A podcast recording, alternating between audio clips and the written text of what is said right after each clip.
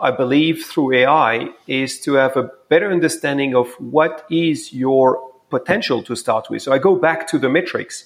I go back to what is the power I can produce for how long, at what intensity, and so on, and understand how how much fatigue I will I will generate on, on all that aspect, which is a little upfront. It's a feeding to the to the algorithm of, of race prediction.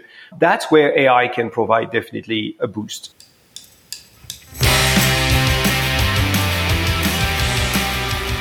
Hello, and welcome to the June 30th, 2023 edition of the TriDoc Podcast. I'm your host, Jeff Sankoff, the TriDoc, an emergency physician, triathlon coach, and multiple Ironman finisher, coming to you from beautiful, sunny Denver, Colorado. This past weekend was supposed to mark my once delayed and long awaited, at least by me, beginning to the triathlon season. Unfortunately, while I made it all the way to Mont Tremblant, Quebec, and even felt somewhat reasonably ready to go, the weather patterns were simply unwilling to cooperate, and for the second time in my life, I did not start a race that I was signed up for at the same venue. Back in 2014, you see, I was a couple of days away from leaving for my first ever 70.3 World Championship that was being held in the very same Mont Tremblant when I crashed my bike on my very last training ride and sustained a fractured scapula. I made the trip anyway, since I'd already paid for everything and there was no way to get anything back at that late stage, and I vowed to come back someday and race in my home province on what looked to be a really spectacular course. Well, fast forward to this year, and after my forced two month layoff, I was anxious about racing, but all the same, happy to give Tremblant a go at last. My training had been short in duration, but pretty high quality, and I actually felt reasonably ready to go. Unfortunately, while the day before the race had been beautiful and clear, a shift in the weather pattern overnight resulted in a dramatic change, with dense smoke from the multitude of wildfires burning in Quebec blowing in over the area and radically altering the environment. You quite literally could not see the swim buoys out on the lake, and the smell of smoke was as thick as the layer of ash that was covering all of the bikes that had been checked in the day before in transition a lot of people were really uneasy in transition, with many deciding they simply weren't going to race because the air made it too risky for them. I met several people with asthma who were just there to get their stuff and leave. Personally, I was torn. I have discussed the impacts of poor air quality on this podcast before, and I knew how ill advised it was to race in these conditions, but I kind of found myself in a tough spot. I'd come all this way. I was so anxious to finally race, and I mean, it's only going to be for a few hours, right? Would it really be so bad? I knew the answer in my mind, of course, but my heart was just not going to let me make the right decision. In the end, I was glad that the public health officials made the decision for us. At 6:25, just minutes before transition was set to be closed, the race director came onto the PA, and I knew immediately what he was going to say. Sure enough, he announced that because of the severe danger posed by the very bad air quality, the race was unfortunately going to have to be cancelled. Much to, much to my surprise, this was greeted by a smattering of applause, and I completely understood why. I could tell as soon as the announcement began what was going to be said, and I was completely at peace with it. Not only that, I can say that I actually felt a bit of relief. Now I wouldn't find myself doing something dumb in pursuit of momentary self fulfillment. Thank goodness there were some adults in the room looking out for me. Am I disappointed at how this played out? Of course. I also recognize that I'm very fortunate. I was in the area for a full week, visiting with family and friends, and had not planned my whole time away just to be around this race. I've also done a lot of these races, and this wasn't my first that I'd been training hard for and eagerly anticipating for months on end, like so many people who were there. And I also have the means such that I can more easily accept the sunk costs involved in the travel and everything else that I incurred to be there more than a lot of others can. But at the end of the day, no matter what anyone's situation, I'm pretty certain that they saw the wisdom in the decision to cancel, and that after processing any immediate disappointment or even anger they may have felt about it, they would have felt like I did, that there was just nothing to be done for it and just move on. I don't know if it's a reflection of an increasing reality of cancellations or modifications of events, or if it's just a reflection of a change in the athlete to recognize the reality of, re- of our evolving world. But there does not seem to be the same level of hostility and fury at these kinds of occurrences when they happen, given that they are so clearly outside the capacity of race organizers to plan for or adapt to. I definitely don't think that it's a good thing that we are seeing more of this, believe me. I am certain that this will become much more common. But I do think that how we handle these things as athletes can go a long way towards ensuring that we don't waste a lot of unnecessary energy hating on the wrong people and making our own experience even worse than what it has to be when this happens. Now, clearly, the blow of all of this was softened by what probably was the most shocking part of the whole story that came 48 hours later, when I opened an email from Ironman that contained some very welcome and surprising news. For the first time that I know of, Ironman was offering some incredibly generous options for those of us who had signed up for the race. First, they had somehow been able to reschedule the 2023 event to be held the same day as the full Ironman on August the 20th, so anyone who wanted to compete that day could now do so. For others, there were four additional options, and all of them were free. First, you could upgrade to the full Ironman on the 20th of August, again, without incurring any extra cost. You could defer to any other Open 70.3 in North America this year, with the caveat that spots are limited. Defer to the 2024 70.3 in Tremblant, or, and this was most surprisingly and most welcome, get a full refund. Now, I'm not aware of this kind of flexibility being offered before by Ironman, and I think that it means that they have finally listened to athletes who have vented for years about wanting exactly this kind of service when events have to be canceled. So, while it was a long time coming, I give full marks to the corporation to listening and executing in such a fine fashion. For what it's worth, I personally am unable to take advantage of any of the options except for the refund. So Tremblant will remain on my list of events to do. I hope to get back there someday. On the show today, life sport coach and former Olympic rower Juliet Hockman joins me for the medical mailbag when we will discuss a delicious topic, and that is chocolate milk and specifically whether or not it is everything that big milk, the milk producers, if you will, would want us to think it is when it comes to recovery. And that conversation is coming up shortly. Later, I am joined by Eric Abecassis. Eric is the CEO and founder of Humango, or HumanGo, a company in Boulder, Colorado, that is looking to incorporate artificial intelligence into triathlon coaching. It's a novel concept and something that I was very intrigued in when I first heard about it. Will computer algorithms be likely to replace human coaches? And should we all worry that Skynet is getting closer to reality? Gosh, I hope that at least a few of you out there get that reference. Well, that conversation is coming up a little later. Before all of that, I want to take a moment once again to thank all of my Patreon supporters of this podcast who have decided that for about the price of a cup of coffee per month, they could sign up to support this program and in so doing get access to bonus interviews and other segments that come out about every month or so. For North American subscribers at the $10 per month level of support, I also have a special thank you gift for you in the form of a pretty cool BOCO TriDoc podcast running hat. So I hope that you'll visit my Patreon site today at patreon.com forward slash TriDoc podcast and become a supporter so that you too can get access and maybe this cool gift as well. And as always, I thank you in advance just for considering.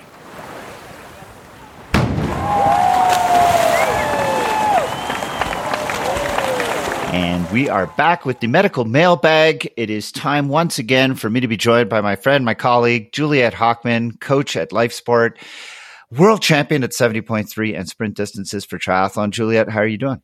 I'm great. How are you? I'm doing well. Juliet, I know as a longtime athlete that you are probably aware of having come across advertisements like this one. The best way to reach your goal tomorrow is to start today. After a workout, your body needs fluids, carbs, and protein to rehydrate, refuel, and recharge. A serving of chocolate milk within 30 minutes of working out delivers an ideal mix of what your body needs to help make tomorrow's workout better today. Recharge with milk. I think of that bunny that used to be on commercials. Remember? I can't remember which. Nesquik, the Nesquik, Nesquik, bunny. Exactly, yeah. the Nesquik bunny jumping around. You're right. I've seen a lot of information about this anecdotally. Uh, a number of pro triathletes have chocolate milk sponsors. I hear them talking about it. And for a long time, I thought this is just the oddest thing. This is this thing we've drunk since childhood, and now they're telling us it's a great recovery drink. So I'm really curious to hear what your research has sort of un- uncovered about all of this. I did a little bit of my own last night and found an unbelievable number of studies on the benefits of chocolate milk. So looking forward to hearing the summary, and I'm sure I'll have some questions as you go along. Well, it's one of those things where if the advertisement tells you what you want to hear, like, I mean, who doesn't want to have a good reason to drink chocolate milk? Hey, I, if I if I gave you an advertisement that was like French fries are good, like yeah, and, and and and French fries are going to make you faster or whatever, then I, am sure that everybody would not really think twice about it. They'd just be like, "Hey, did you hear? French fries are awesome." And who doesn't want to be given permission to drink chocolate milk? right? 100%. Now, I, w- I will say that the small print in that advertisement that I played, it does say low fat chocolate milk. Which, yeah, I know, right? Right on our parade. But that chocolate milk still tastes good, even if it's low fat. Now, where does this come from? Where I, I, I actually haven't got a clue where this comes from. I, I, I assume now, it's interesting. Uh, most of the advertising is actually from the Milk Council in Canada. Canada has a milk Ah, gosh, it's like a protectorate system. It's almost like the OPEC of milk. Milk is subsidized in Canada and there is guaranteed pricing for farmers and American farmers love to complain about this, but oh my gosh, would they love to have the same thing because it guarantees their income. They do well. Their, the farming is a, is, is much more of a profitable good good livelihood in Canada because the government keeps the prices uh, not not so much fixed but more controlled. And so the Milk Council does a very good job of making people consume milk and make those dairy producers happy about that.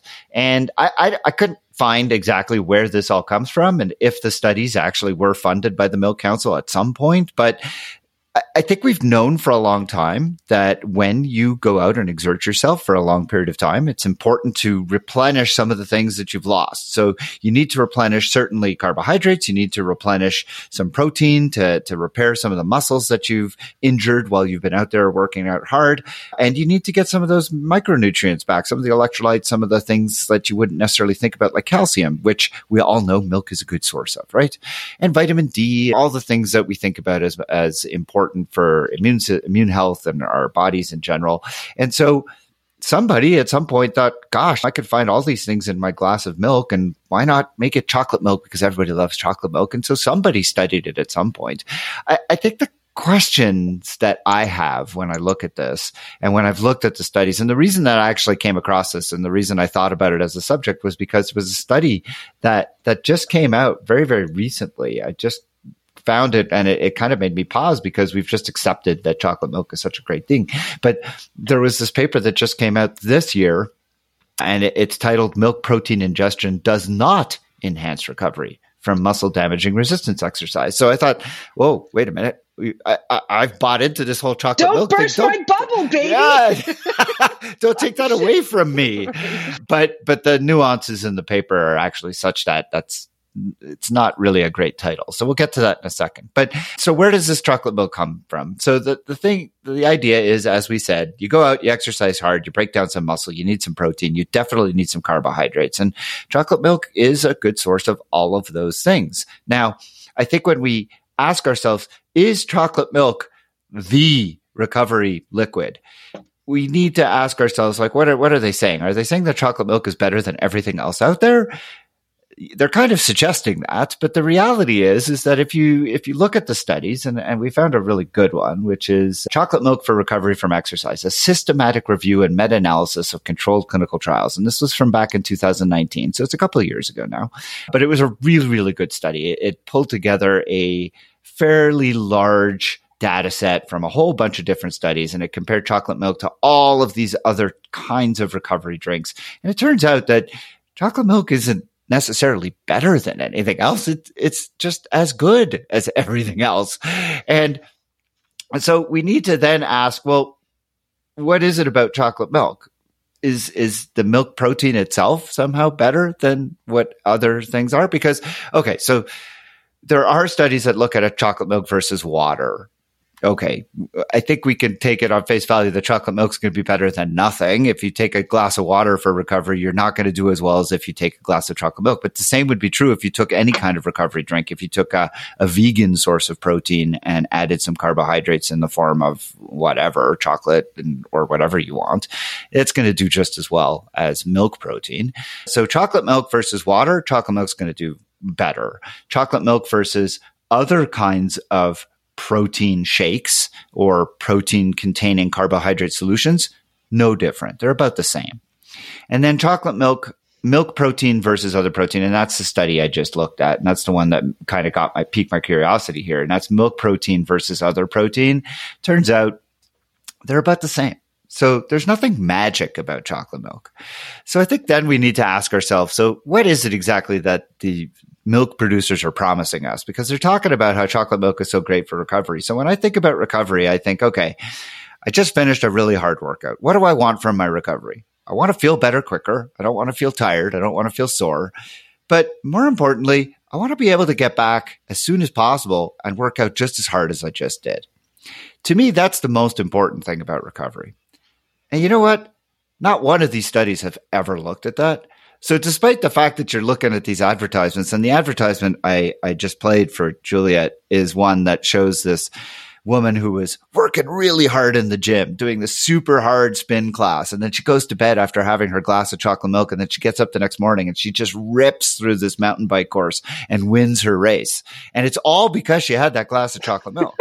Right, but I, I mean, knowing that, knowing what you've just pointed out, that chocolate milk and other recovery drinks are similar or almost identical in terms of their benefits for recovery. I mean, aren't we talking then about the difference maker being one, accessibility? You can get it at any corner store, and two, price. Right? I mean, yeah. you can go, you can stop 10 minutes before the end of your ride and have your chocolate milk. It's right there at the 7 Eleven. So I do not um, want the point of this to be to knock chocolate milk. I am a huge lover right. of chocolate milk. And I think that chocolate milk deserves its reputation as a recovery drink. But I think it's important also just to tease out what we mean by recovery because that is the issue because I, I, I want to highlight again, and I've talked about it some other things for recovery. So we've talked about Normatecs in the past. We've talked about compression clothing for recovery. We've talked about a lot of different things that are advertised for recovery. And I don't think recovery as a concept is really explained very well. So when you look at the chocolate milk studies, when they talk about recovery, they look specifically at an enzyme in the blood, serum creatinine kinase uh, sorry, serum creatine kinase, which is CK. And CK gets released into the bloodstream whenever you exert yourself particularly hard. It, anytime you do a hard ex- exertion, and that can be through weight training, it can be through running, it can be through biking, whatever you're doing, you get this leakage of the muscle fibers and, and CK, creatine kinase gets leaked into the bloodstream and you can measure it. And all of these studies, they, they measure CK concentrations and they kind of measure it over time and they kind of infer through the fact that, hey, if we give people chocolate milk versus water, CK levels decrease faster. And so therefore chocolate milk must be leading to improved recovery. And when you correlate CK levels to muscle soreness, muscle soreness also gets better when you drink chocolate milk. And and those things are are true. They are related. CK leakage tends to be related to muscle soreness and delayed onset muscle soreness or DOMS. And and if you drink chocolate milk, you will have less of CK, you will have less of soreness, you will have less of DOMS. But nobody has looked at whether or not any of this translates to improved performance. And uh, when I talked about Normatecs, it was the same thing. People who use Normatecs, they feel great. But in the case of Normatecs, they actually have looked at performance, subsequent performance. And Normatecs do nothing to actually make you imp- perform better the day after. They just make you feel better when you're using them. And again, like I've said in the past, I, I don't take that away. I mean, if, if they make you feel good, I think that's worth a lot. And, and if, if you want to spend your money on Normatecs so that you get that positive psychological benefit, why not? And hey, you want to drink chocolate milk because it makes you feel good. Absolutely. And like you said, it's cheap, it's available, it's everywhere. And it does have these chemical benefits, but, and I think this is the big leap that these advertisers are taking. These advertisers are saying, "Oh, well, we have these studies that show these chemical benefits. We have these uh, studies that suggest there's these biochemical magic that uh, chocolate milk does, and therefore, oh, it's going to make you perform better the next day too." That's not the case. There is not a single study that has ever shown that, and in fact, there are studies that have shown exactly the opposite. Okay, so I get it. I understand the point. I guess the question would be Is there any recovery drink out there that has these studies performed that shows that it does improve performance in your next workout? I mean, if, if so, if we're looking at chocolate milk versus the competition, is chocolate milk just as good because nobody has any proof positive that there's any particular recovery drink that could benefit that crushing mountain bike ride the next morning? No, you're right. Okay. That's, I mean, yeah, I just want to make the point though, I that, that what you're being promised and what actually is going to happen are two different things. Sure. And yeah, and, and, and no, there isn't really anything.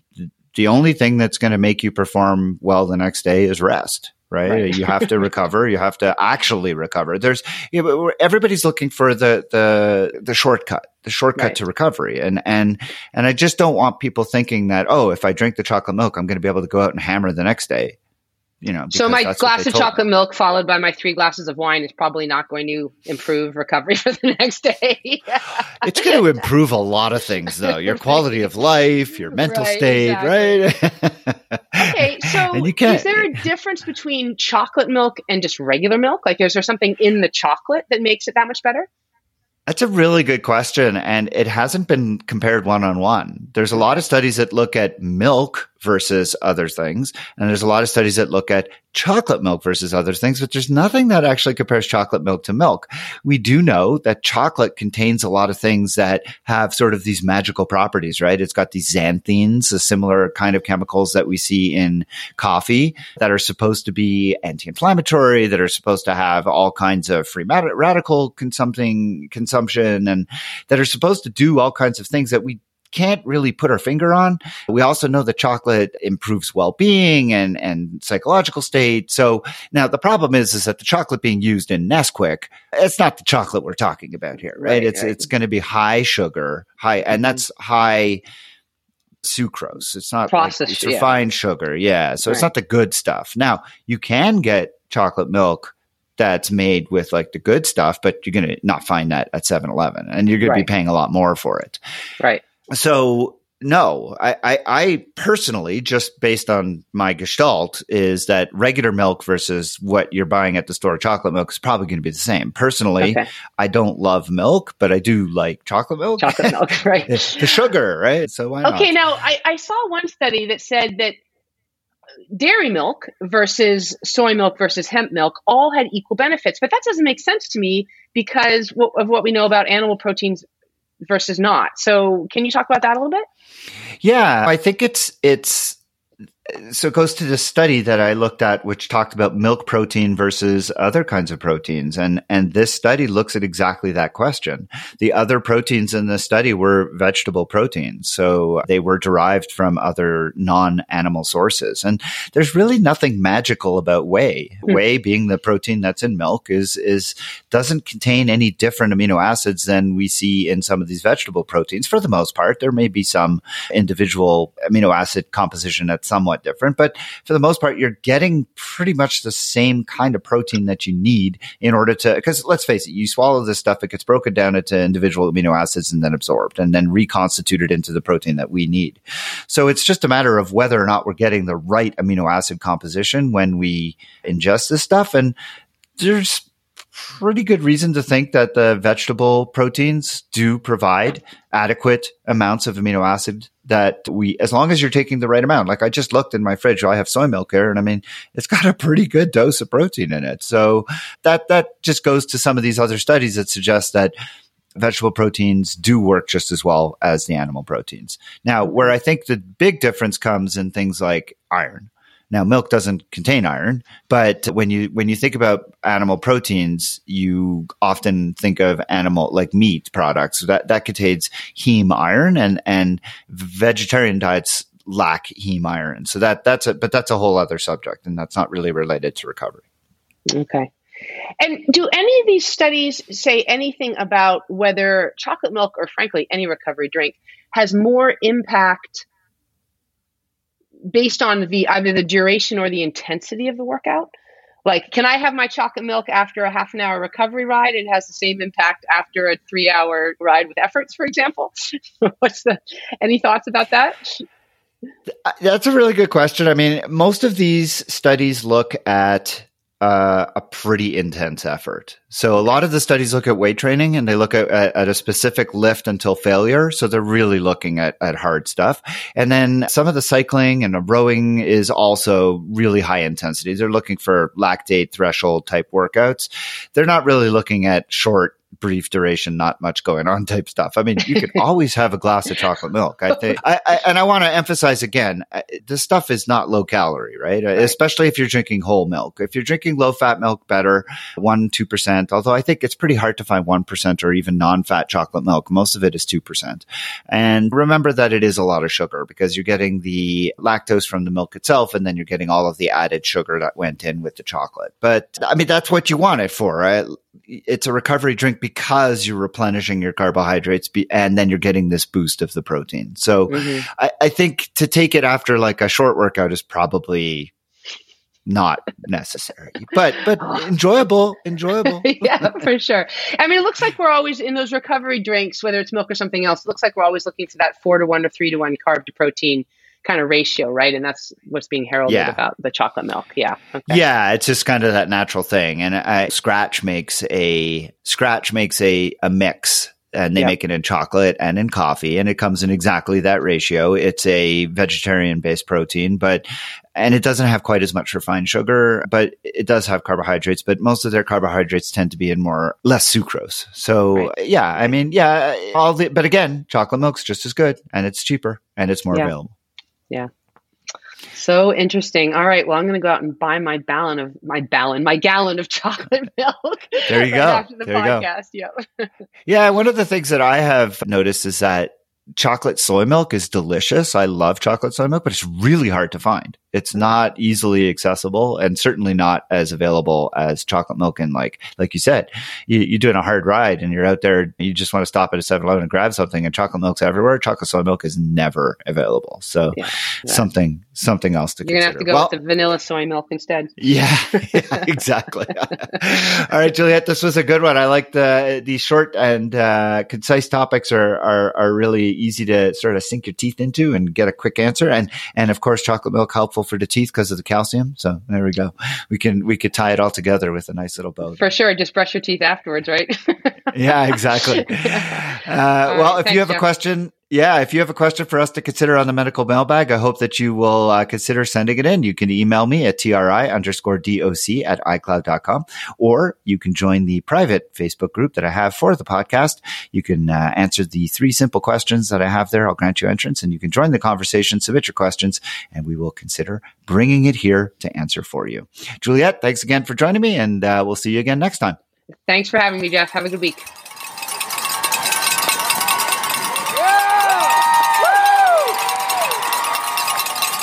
My guest on the podcast today is the founder and CEO of Humango, Eric Abecassis. Eric is an age group triathlete from France who moved to Boulder, Colorado three years ago and has always personified in his own ways the beauty that sits at the intersection of technology and passion. Eric has achieved the kind of sport life balance that many of us can only dream of.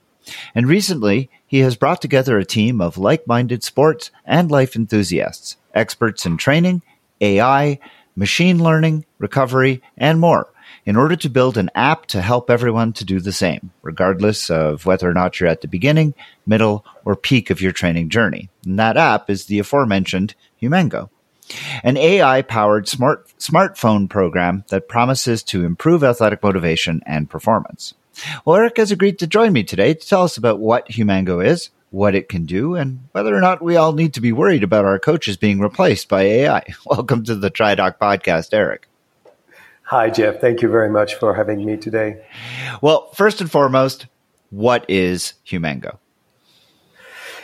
Yeah, in a, in a nutshell, Humango is an app that will help people to follow a structured training and get feedback and get the adaptive training plan that they need to adjust their life, their work life, their family life, and their sport life.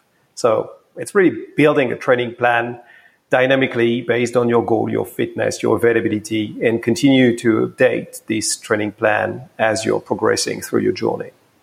Where did you get the idea to make such a program?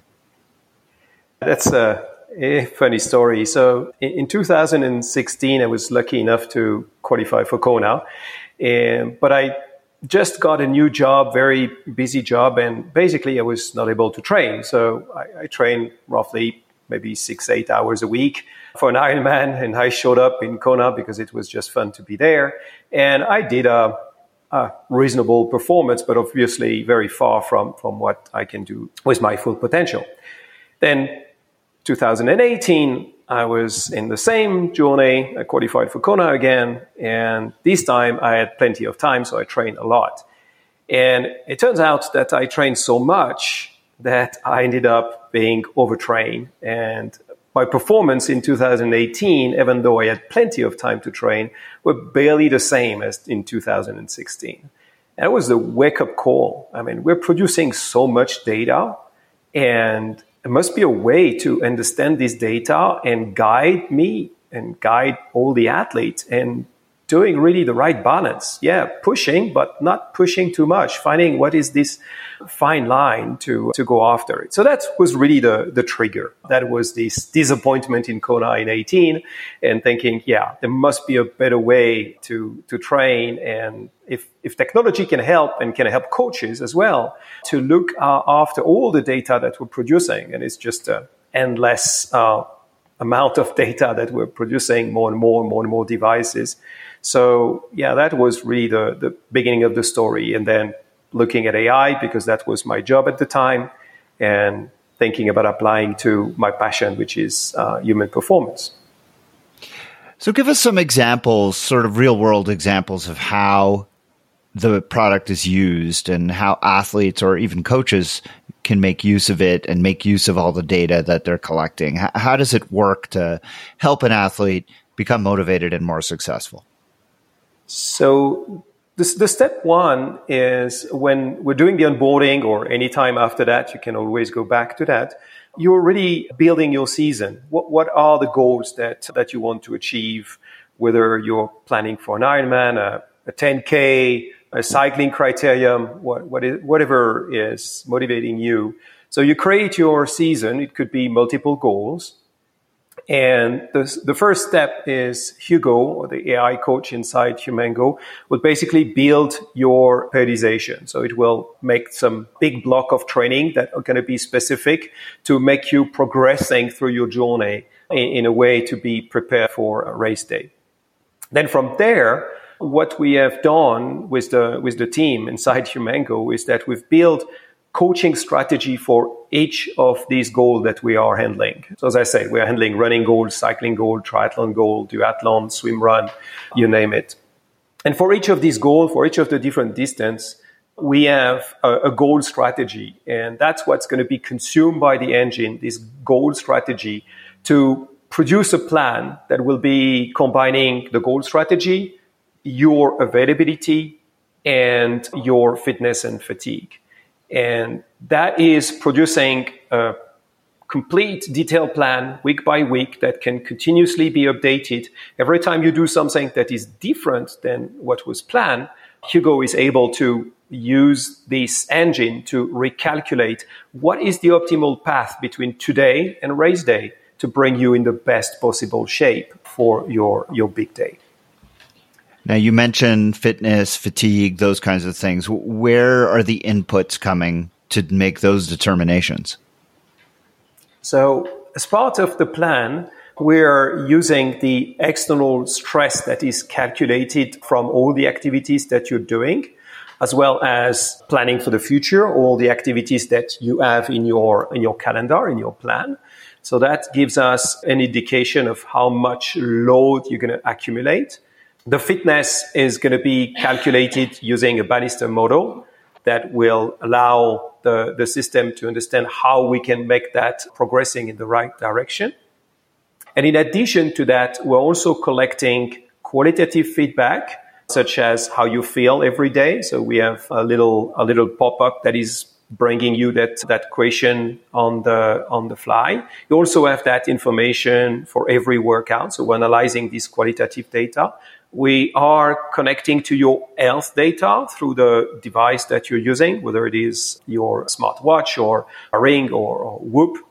So we're collecting also information such as resting heart rate, HRV, and that is giving us an overall view on what is your fatigue at a certain point that will be used by the system to adjust.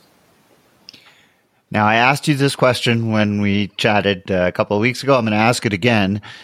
Is this meant to replace coaches? Is this a coach killer of sorts?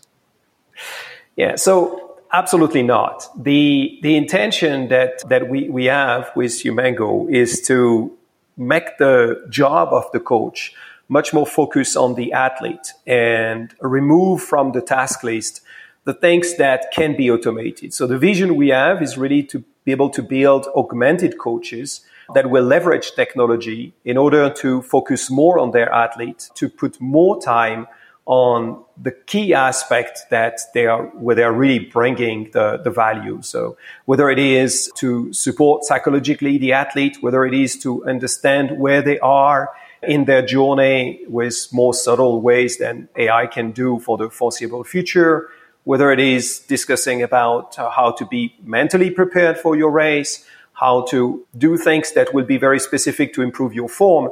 We'll only read from the device what we can read. There is more that can be exchanged through an interaction with a coach. So there are many aspects where the coach will continue to be absolutely differentiation. But what I envision with Humango is that we will bring far more people to the understanding of what is a structured training and the benefit that it can bring. And in that way, we're going to bring a bigger pipeline of people that will be interested in going to the next level and see, okay, that's how far I can do or I can go with uh, an app like Humango. Now I would like to go to the next level. I would like to get a coach and, and bring me to a, a full potential, which the AI will still be limited in these days. Now, how much input or how much control does a coach have over what Humango produces or provides to an athlete? Like, does a coach get to screen what's going to be generated, or is it all after the fact? How how how is the coach interacting with Humango and the athlete? So we made it completely configurable for the coach, and it could be even by athlete to decide what the athlete will see directly. So the coach can receive all the feedback and, and recommendation from Hugo, but the athlete will not see that if the coach decides so. So in that sense, they can indeed validate if the, if the comment is meaningful. And So it serves as an information, a reminder, an alert of, of, some sort. Then for the plan, it's the same. They can deactivate the automatic replan. So they're in control when things are being replanned. And so they can launch the replan themselves and then validate that the generated plan is aligned with what they know of their athlete. And they can make all the modification on the generated plan. There is another element that I think it's important to mention is they also have the ability to refine the strategy that's going to be used for a given athlete ahead of time. And in that sense, they can control for each of their athlete what Hugo is going to generate as, as a training plan. So they can act as the strategy level or they can act at the tactical level if you want with the plan that is being generated. We even have the possibility for them to create their own goal strategy that they will apply to all the athletes they want and that can be their branded goal strategy that's going to be used by Hugo Engine. But now it's really their strategy, their workout that can be used by the engine. So, who right now are your sort of more numerous ca- consumers? Is it athletes or is it coaches? At the moment, we have more more athletes than coaches, but we start to see uh, a growing interest with coaches. It is an education. I think, as you Uh, mentioned with your question in terms of the, the fear that is that something that is replacing the coach job.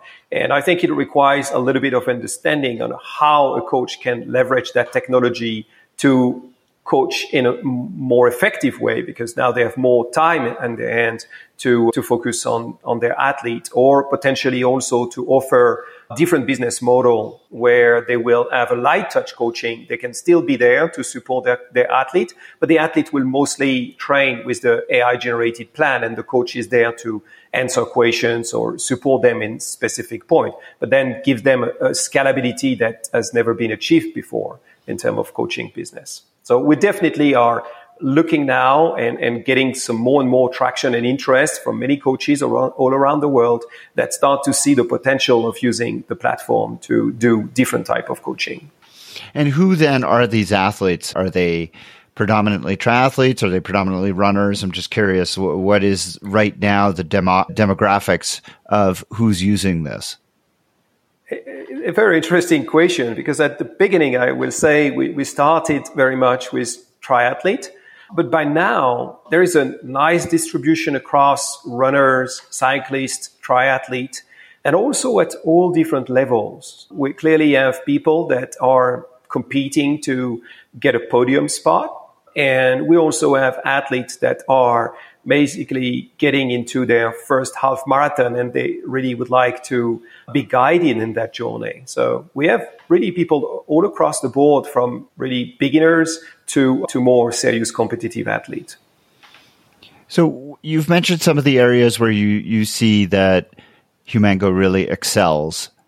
What do you think some of the areas are that AI just is not able to fill? In other words, where where you you kind of alluded a little bit to how coaches are still needed, but but where does a program like Humango need to be augmented by a real life coach? So there are many aspects where, where that will still bring a lot of value to the athletes. Definitely one aspect I will say is when you have a coach, a human coach, you're creating a, a unique relationship with the, with the coach. Is, is your mentor, is someone you trust, is someone you feel comfortable going to when things are not working the way you want. And even with the recent progress of ChatGPT, I doubt that you can have this kind of relationship with, with a machine. So, and I think that's a very important part because at the end, realizing your potential as an athlete has a lot to do with the mental state you are in. And that's a, place where the coach can really help you, giving you the hard time when you need to and get you moving and also be supportive when, when things are really tough. So that's definitely an, an entire area where I, I see the coach being absolutely a differentiation from the perspective of uh, athlete training. The other element, and that goes into a little bit of technology here, if I, if I may, is that AI is really good at recognizing patterns. So if you've seen something, you're able to recognize in slightly different contexts that the same thing is apparently happening. So when it comes to fatigue, it's definitely a good candidate. I mean, people are going all over through many, many cycles of, of load, fatigue, and, and you can understand that. When it comes to improving your performance, that's a much more subtle way of, of trying to understand, especially if you are still in the phase of progressing. If you're not kind of someone who has been training for 15 years and you already know what's your plateau and you just want to get back to your plateau every season. But if you're an athlete that is upcoming athlete and I don't know your potential. The machine doesn't know your potential. And it's, it's almost impossible to predict because it's outside of what the machine has seen. And in that sense, that's where the intuition of a human coach will make a world of difference. And this ability to understand what do I need to try with this athlete to push this athlete to the next level in a way that we're going to explore that. And that is something that the machine is very far from doing and that a human coach will still be absolutely key there. Where do you see the future of AI and athletics? Uh, how, how do you see this kind of moving forward? Can AI be applied to other kind of things? Like, for example, could AI be used to try and help identify those who might be cheating in sport? Can AI be used to help in trying to predict race outcomes based on current fitness, things like that? Where, where, where do you see the future of AI in this kind of arena? So I, I, don't know about predicting the result of a race, even though there, there could be a good a good case there, but but I don't know if that's going to have a, a, real impact on the on the, the future of multisport with with AI. Where where I think that for the every everyday athlete, where uh, there is a lot of potential, is the AI being able to understand your technique. I mean, I can take that example, being a, a weak swimmer there is a lot that can be done just by analyzing videos automatically, and, uh, and they are doing that for very high-end athletes. Uh, but making that available to uh, to everybody's at to everyday's athletes, that's going to be a great improvement that I think will come. Improving the the understanding of how to predict metrics, like I mean, lactate, I think there is a lot of room for improvement on how we can predict from existing data and not always having to go and do and do a, a, lab test for determining your lactate threshold or, or, VO2 max and so on. So I think definitely that's an area where there will be a great a great deal of improvement. Clearly, in these days of, of ChatGPT, the people will rethink the way they are searching for information and getting guidance. So I mean, so far you were Googling something and trying to search through the Google algorithm to, to find whatever information is relevant. I think this will kind of go through a, complete revolution with ChatGPT that's going to become the, the predominant way uh, to go after guidance and recommendation as general information. So that's definitely going to change the way you access information. Well, you've mentioned ChatGPT a couple of times, and I, I, I kind of want to go off a little bit in that direction because just yesterday, we're recording this on May 25th, and just yesterday, I saw a piece in the news where the OpenAI Foundation, the people who are responsible for ChatGPT, actually made the comment that they are concerned. They feel that AI needs to be more closely scrutinized and regulated because they're worried that it poses an existential threat in their words. And so I find myself having watched enough movies since I was a teenager and watching the explosion of AI and seeing some of the stuff that's come out in the last few months since ChatGPT uh, hit the mainstream. How much do we need to be worried about the Skynet kind of potential of all of this? I think that the mistake, if there is any mistake to, to be made, is going to be a, a, human mistake. One important element to understand, and that's not always so obvious when you are using ChatGPT and interacting with ChatGPT, is ChatGPT has no notion of any common sense. And, and that's what is driving us. We have this common sense that allows us to put things in perspective ChatGPT doesn't doesn't have. It's a, it's just a prediction machine to say what's the best next word and potentially best next action to take based on massive amount of learning that it got. But knowing if this action or if this sentence makes any sense or has a risk of offending someone or having a risk of harming someone is is completely outside of the of the realm of what ChatGPT can do. So there are some mechanism to control that, to kind of do some control loop, but they are only limited to whatever control loop has been added to ChatGPT. So I would say that it's it's important to understand this this this distinction. ChatGPT has no consciousness, and and in that such, there are things that it can do well, and there are things that it's going to be very dangerous to ask ChatGPT to do and that's why I say if there if there is a problem in the future is because humans are getting over themselves and try and start to think that this fake human personality is a, is a real human personality, but it's not. It's just a prediction machine to decide what seems to be the next best response. Yeah, I think you've sort of identified a, a, fatal flaw in the whole system, and that is the notion that we believe humans have common sense.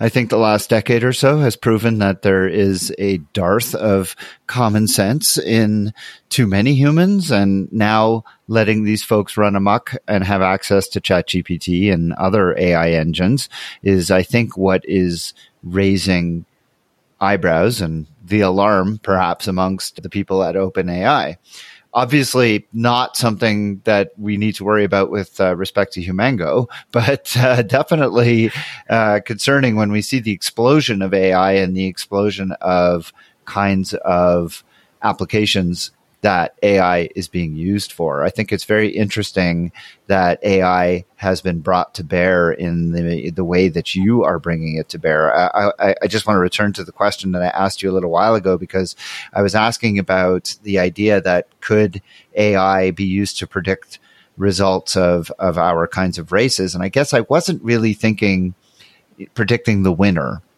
I was thinking more along the lines of something like uh, when we think of best bike split Best Bike Split, we input different aspects. How much does our bike weigh? We look at the course, and and it gives us a pretty accurate uh, estimation of what we can expect our bike split to be. Uh, I'm curious if you think AI can do one better, and uh, if it's followed our training, and if it's looked at how we've been doing uh, in the lead up to a race. How or could it potentially give us predictions of what to expect in a race? Yeah, so that's a very interesting question indeed, and, and, a topic that is dear to our heart. So on a, on a best bike split type of, of, of engine, they're using a lot of the of the physics. So it's first science principle to, to be able to decompose based on a certain number of parameters. What should be the, the time it's going to take, assuming that you have an optimal distribution of your of your power throughout your race.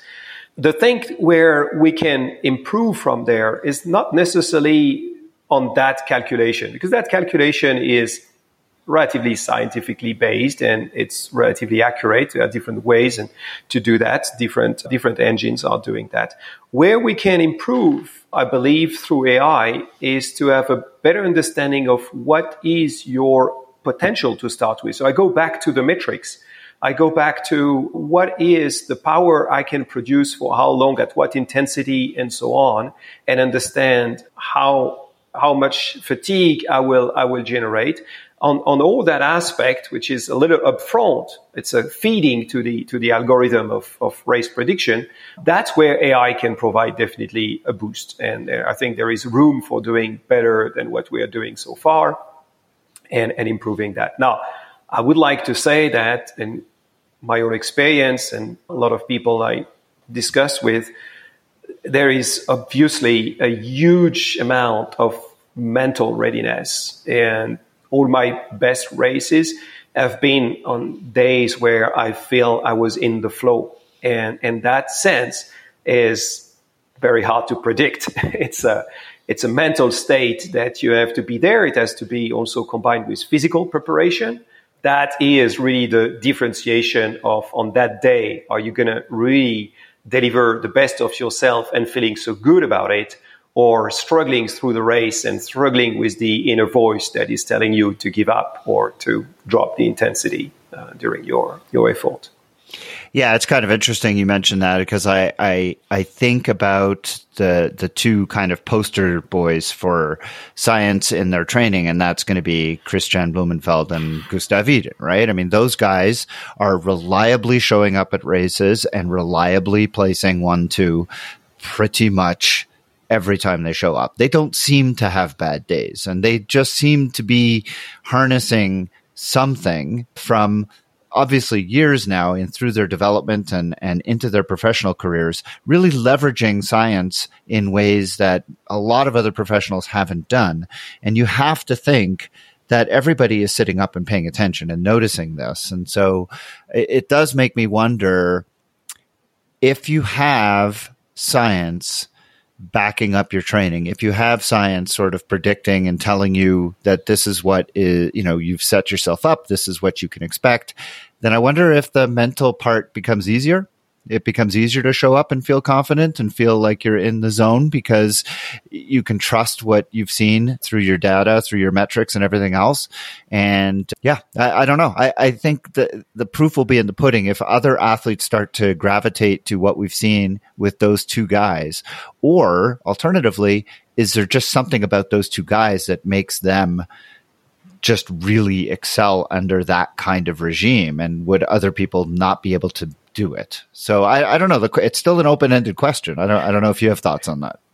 It's yeah, it's a, it's an excellent excellent point that you're you're bringing here. Indeed, I, I, feel like I mean like the the four minute mile. I mean it was it was very hard to to contemplate that, and and once it was broken, you had you had a tons of people. I mean, relatively small tons, but still a lot of people were able to make it because that, that now was doable. And I think the same is happening in, in the Ironman distance for sure with these guys crushing it and, and setting a completely different benchmark for what performance should be. And everybody knows that that's doable. So indeed, the fact that you know, backed by science, that you're capable of, it's definitely part of the mental training to put them in the right mindset. You can do it. And I think I was Theo that I think made that comment about, about them saying that, yeah, they are so confident in their data that they know they can execute to perfection. And I think that's definitely something that is helping those guys to achieve what they're achieving is that extraordinary level of confidence in their ability to deliver on race day. And that's quite incredible. Yeah, it really is something we all aspire to. Well, Eric, I, I can't thank you enough for taking some time to chat with me today about Humango and about AI and science in general and how it informs our training and racing. I think that it's going to be really interesting to see what kind of impact Humango has on athletes as they come into the sport and on coaches who uh, make use of it. I will uh, certainly be following along and I look forward to seeing you out at the races uh, locally uh, sometime in the future. Eric Abecassis is a uh, French national who now makes his home in Boulder, Colorado, where he is the founder and CEO of Humango, an application that you can use on your phone to help with AI generated training plans. And uh, if you want to find out more about Humango, I will have the link to the website as well as all of their socials in the show notes. Eric, thanks so much again for joining me on the TriDoc podcast today. And good luck to you and uh, the team. Thank you very much, Jeff, for having me.